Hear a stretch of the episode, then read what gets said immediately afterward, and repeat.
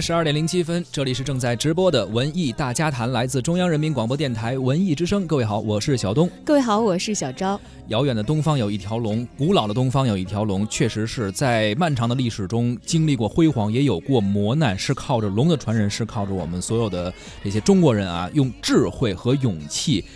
铸就了他的这段历史和他的辉煌。所以我们老说一个词儿叫智勇双全，或者叫有勇有谋。我们看过很多书写历史、歌颂我们的前辈的一些影视作品，可能更多的是表现呃勇这个部分，就是可能会有一些战争场面啊等等。但是表现谋的部分，最近我们发现了有这样一个电视剧。严建刚执导，宋方金编剧，王千源、柯蓝、吴刚和孔维主演的电视剧《决胜》，大年初二呢在北京卫视开播了，也成为了春春节档比较少有的战争戏啊。那么昨天呢，呃，这个戏也是正式收官了。决胜讲述的是知识分子抗战的故事，就像刚才小东所说的，以谋为主了。是电视剧并没有大规模的战争场面呈现，而是呈现了一场高智商的较量。贯穿全剧的智斗的桥段呢，也是这部戏的一大亮点了。该剧的剧本创作者是宋方金，曾经有过《手机》还有《美丽的契约》等作品，而最近两年呢，他其实。特别让我们所知道、所出名、熟悉，并不是因为编剧作品，而是因为他的一些，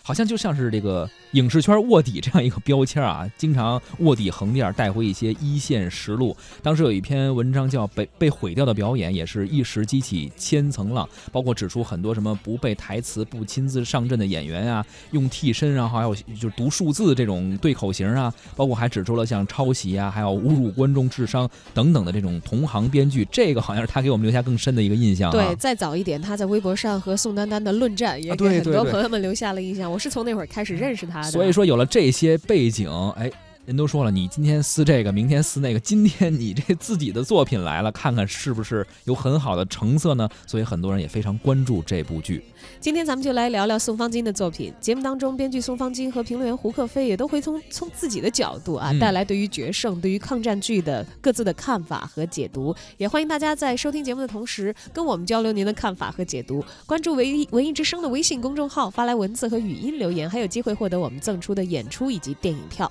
三月四号，本周日十点，百老汇影城北京东方广场店 VIP 厅，文艺之声观影团将进行三块广告牌，还有小萝莉的猴神大叔两片的联映包场。现在就发送您的姓名加电话加上亲情挚爱到文艺之声的微信公众号，就有机会免费去看这两部电影。另外呢，这段时间我们也在节目当中持续的赠出儿童剧《时间森林》的演出票。中国儿艺的儿童剧作品《时间森林》是用魔幻的手法打造的现。现实主义题材的儿童剧啊，他们呢可以让孩子在时间当中体味一次爱的感悟。演出地点呢是中国儿童剧场。如果您想要获得这场演出在三月份的演出门票的话，也欢迎发送您的姓名加上电话加上时间森林到文艺之声的微信公众号。今天我们一起来聊一聊宋方金最新的刚刚在北京卫视播完的电视剧作品《决胜》。制造神经性毒气需要封闭的空间。而虎头山的环境呢是非常非常适合。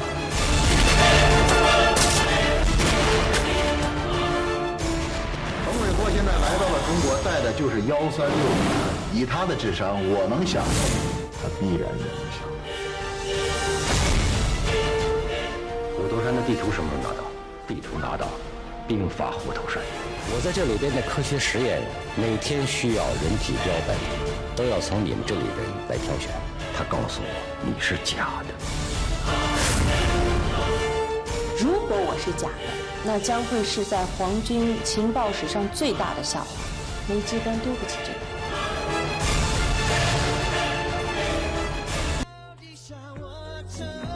决胜是一部电视剧，但是我们从这个片段中感觉它的节奏有点像这个电影大片的感觉啊。啊，还有人说看他的感觉有点像看这个呃综艺节目《最强大脑》的一些比拼啊，都都有这些元素在里面。决胜讲了一九四二年的抗日战争正在焦灼之时的故事啊。大学的数学系的教授孔方，在未婚妻向海英的协助之下呢，与精通中国文化、熟读《孙子兵法》的这个日军的少将横尾阔上演了《最强大脑》脑的对决，最终呢成功帮助抗战将士夺回被占领的兵工厂。没错，可以说啊，这个剧的最大特色就是表现了知识分子抗战敌我双方在智力层面上交锋的这样一个主线。而刚刚提到这个大学数学系的教授孔方是由王千源饰演的，他的未婚妻向海音是柯蓝饰演的，而那个熟读《孙子兵法》的日军少将是由吴刚饰演的。可以说，这个剧啊最大的特点是表现知识分子的抗战啊，嗯敌我双方在智力层面上的交锋呢，也是所有的事件推进的一条主线。没错，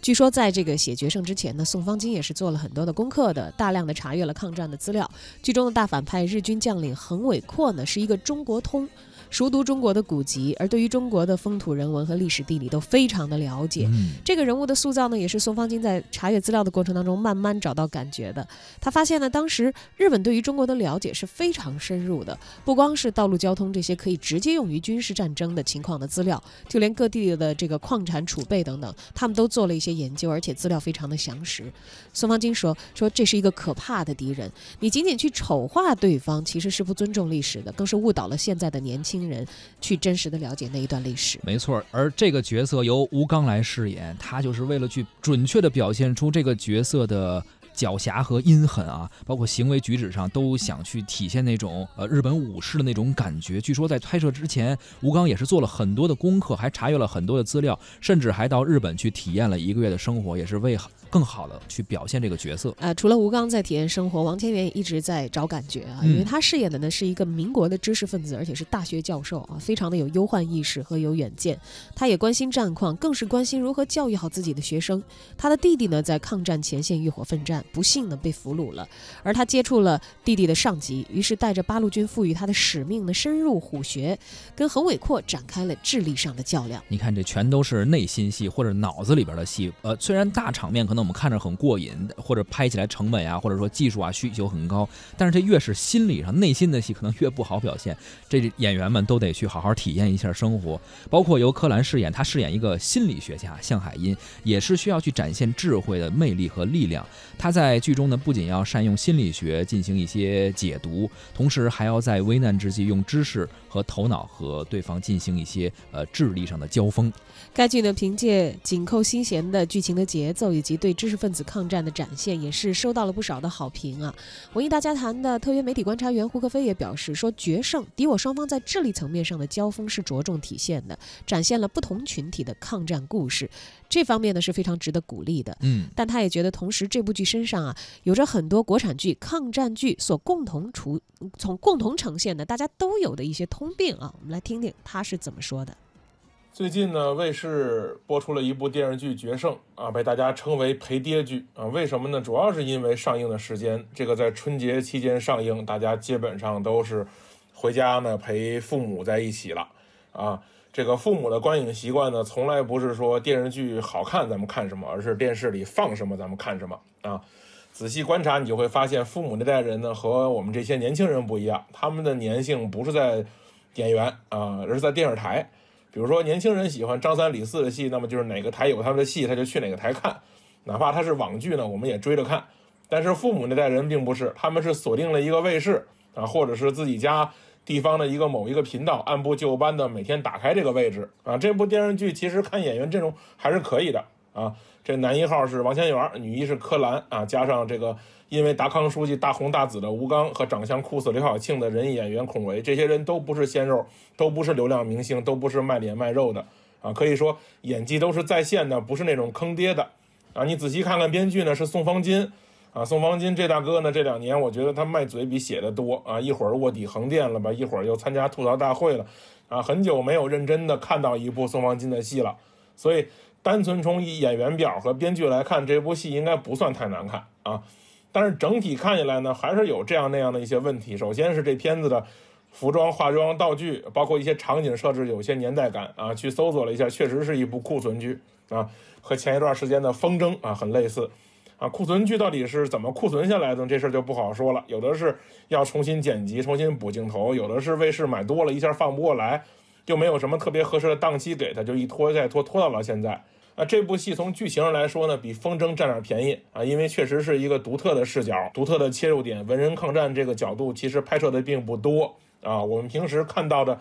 抗战题材的电视剧更多的是那种个人英雄主义强烈、主角光环浓厚啊、性格刚毅的这种男主角，大部分呢是工农出身啊。《亮剑》呢就比较有代表性啊，水泊梁山的气质让很多人看了很过瘾。但是这种脸谱化的形象也伴随了多年的抗日剧，让大家有些审美疲劳，愈发的开始人们喜欢在抗日战争中看到那些柔和的形象啊，比如说《红色》里面的张鲁一那个角色呀，啊，比如《生死线》中廖凡那个角色呀。都是整体相对阴柔的角色啊！以往抗战题材中，片子中这个知识分子、文化人一直是污名化的状态啊。比如说《亮剑》中的政委赵刚初次来到李云龙的独立团，受尽了李云龙的揶揄和挤兑，是吧？很少有正面从知识分子角度去描述的抗日战争题材，也造成了抗战题材电视剧整体收视的观众类型相对缺少知识分子这一部分群体，是吧？那我想。编剧宋方金选择这样的角度切入，可能是有这样那样的打算，希望拉拢一批观众，也希望为知识分子证明啊。这个我觉得这个角度来看还是很积极的。但是这部戏你看上几集之后，你会发现还是有一些国产电视剧的通病，就是节奏拖沓啊。这种拖沓让人感觉不舒服啊。本来节奏很顺畅，是吧？剧情很很舒服。但是你弄的就为了多弄点钱，多弄点广告时间，你就生生拽成了胖子啊！这种体量让人造就了很不舒服，是不是？这个并不是这个片子的这个孤立的问题，是很多国产电视剧都有的啊！这种节奏就造成了这个电视剧一播，这个老年人看着不在乎，年轻人忍不了。我想，如果不是因为库存，不是因为注水，这部戏的收视率可能还会应该高一点。我想，既然说《决胜》这部作品不能称之为完美啊，但是能为。希望投身到这个题材里面的同行们提个醒儿啊，就是说对于抗战这个题材，我们真的是有很多很多的视角来切入啊。这部戏就算是给行业打了个样儿吧。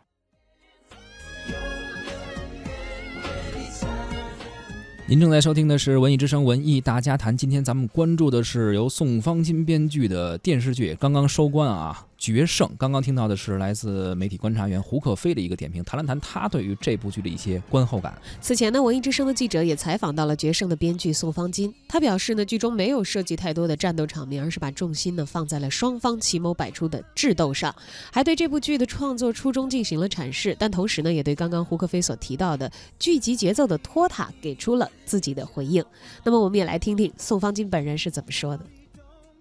我觉得就是呃，我我看了一下，就是这个呃观众的评论呃，然后呢也也有给我这个微博留言的，就是我在呃里边就是呃就是我觉得设计的一些呃细节性的东西吧，我觉得也被观众给注意到了。比如说啊，你像就是我在里边设计的这个反一号，也就是日本军官，就是吴刚老师饰演的这个洪伟阔，然后呢他特别热爱中国文化，然后呢就是呃他有伪善的一面了，他因为。他这个呃，他熟悉中国文化，研究中国文化也是为了呃侵略打下一个基础吧。呃，但是呢，就是比如说他呃经常呃他会呃吃当地的食物，呃，包括他会去找那个就是鲁迅写过的呃就是一些食物来吃。然后呢，因为他的名言就是了解一个呃国家或者了解一个地区，就要了解当地的呃各种各样的文化，包括饮食文化。那就是因为这里边就体现了，就是呃日本啊当时对我们这个国家的了解远远超过我们的想象，所以说像这样的，像你比如说呃他吃鲁迅的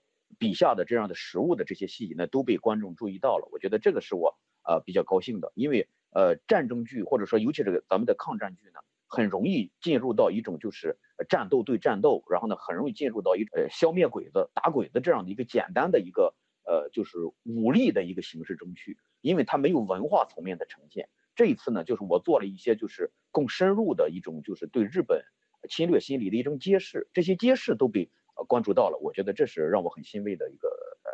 一个方面吧。嗯，中国的呃中国电视剧的节奏非常的拖沓缓慢呢，这是中国电视剧呃近年来我觉得是近呃五年到八年来的一个顽疾啊，就是。呃，不光是就是不光是我的电视剧，呃，其他就是作品的电视剧呢，基本上都存在就是节奏缓慢、拖沓这样一个呃问题。比如说像《决胜》，如其实《决胜》这个剧，我最早是想把它写成二十四集，那为什么最后变成了一个就是接近四十集的这样的一个体量的戏呢？就是因为如果说现在就是你写一部二十集到二十四集，呃，你甚至就是写三十集以下的电视剧。这个电视剧是无法销售的，就是是无法在市场上播出的。所以说，就是我觉得就是呃，观众认为的这个问题，我认为也是存在。就是说，呃，我我认为就是目前的这个《决胜》这部这部戏呢，我觉得还是太长了。如果说能剪到，呃，你比如说三十集以下，它就会是一个节奏感非常强的剧。呃，抗战剧基本上呃最近几年是不会触碰了，呃，因为就是说，呃，我本身呃不是从事呃这种就战争剧这种呃题材的，就是我我在写战争剧这种题材方面不应有啊优势，因为因为你比如说像那个像蓝小龙啊，呃，像很多就是呃拥有就是这种呃呃题材优势的，因为他们本身从入行就开始在研究战争啊，研究这些史料。就是我对这个呢，就是我当时为什么写决胜呢？是因为就是看到很多这种手撕鬼子呀，然后子弹拐弯呀，看到这些东西之后呢，非常气愤。因为呢，我们对这场战争的态度呢，就是从影视剧的呈现方面来说呢，不够严肃。所以当时呢，我就跟导演严建刚，我们就商量说，我们来创作一部就是知识分子抗战。因为严建刚导演之前拍过一部戏叫《呃中国地》啊，实际上那是农民抗战。然后呢，就是我们说，那我们拍一部知识分子抗战，就是从知识分子的角度，从这个智慧的角度，从我们脑力的角度来看一看，就是我们是何以战胜日本，以及为什么能战胜日本，呃，这样的一个呃必然的原因吧，就寻找到一个必然的原因。那是从旭日上采下的火，没有人不爱你的色彩。一张天下最美的脸，没有人不留恋你的容颜。眼睛牵引着我，让我守在梦想，眺望未来。当我离开家的时候。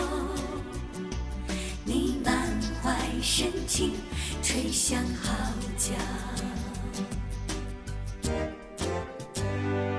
五星红旗，你是我的骄傲。五星红旗，我为你自豪，为你欢呼，我为你祝福。你的名字比我生命更重要。红旗飘呀飘，红旗飘呀飘腾空的志愿像白云。旗飘呀飘，红旗飘呀飘，年轻的心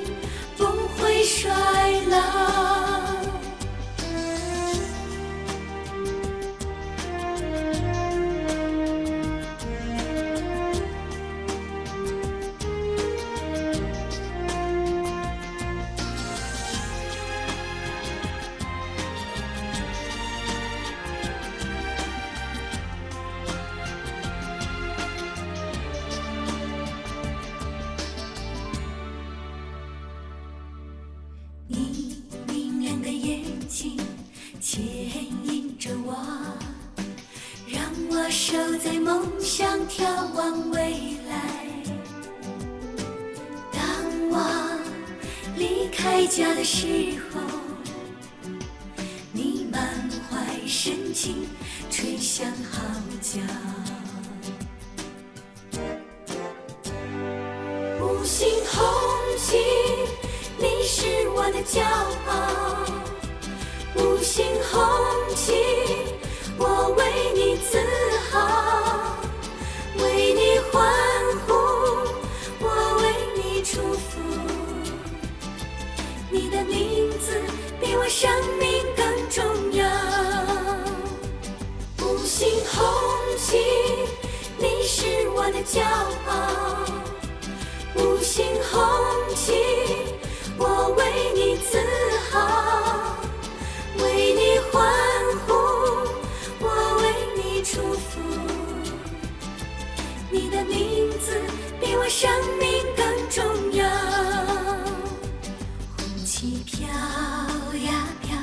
您正在收听的是《文艺之声·文艺大家谈》。今天呢，咱们关注的是电视剧《决胜》。刚刚呢，编剧宋方金也谈了谈他对于这部作品的看法。确实，艺术创作有时候我们老说啊，说源于生活，高于生活，源于真实，但是要有一些艺术的夸张。而对于一些历史题材的电视剧来说呢，确实是不能够把呃假的东西给说成真的，更不能把真的东西给拍成假的。而在《决胜》的创作之初。确实，他们就本着一个要严肃认真的态度去对待那一段历史。而严建刚导演在开机的时候也给剧组定下了一些规定，就是说我们拍的东西不雷、不神、不呃不流俗，这是说不能够就像刚才宋方金说的，说看过之前有一些好像神剧之类的，太不严肃了，对吧？这是不行的。而严建刚导演定下的这个三个规矩。不雷不神不流俗，我觉得也应该是沿袭了宋方金在进行剧剧本创作的时候自己的一些愿望吧。是的，他也曾经在自己的博文里头讲过，说影视作品创作呀是一个编剧交棒给这个导演，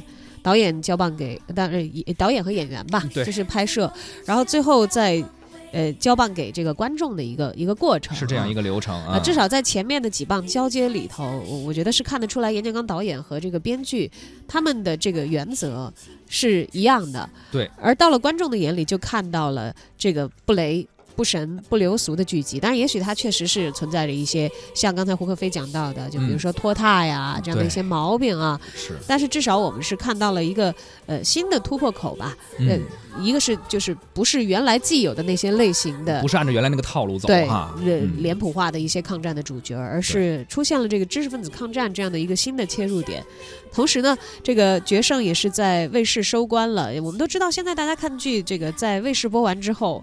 会在网上还有对在播出的机会。在网上可能也会引发一些讨论和一些评论吧。比如说，豆瓣上就有一观众说了，说很喜欢头顶着蘑菇头、显得一身灵气、聪慧的柯蓝和王千源。演的博学多才、有勇有谋的老实好男人，挺般配的。而且他觉得故事的剧情啊、描写啊，还有人物的刻画都很走心，觉得片头也是难得的讲究，一看就知道是好剧。这观众评的很专业哈。还有另外一位观众说说《决胜》里头的横尾阔，他说有很多令人惊艳的地方。说当然了，除了编剧给力，给了这样的一个人设之外呢，更多的也要归功于吴刚老师的精湛演技对于这个人物角色的树立。嗯，我们也期待着更多的这种严的啊，严肃对待历史的一些良心品质剧能够更多的出现。上半时段咱们就先聊到这儿，下半时段小昭和小东继续和您聊文艺。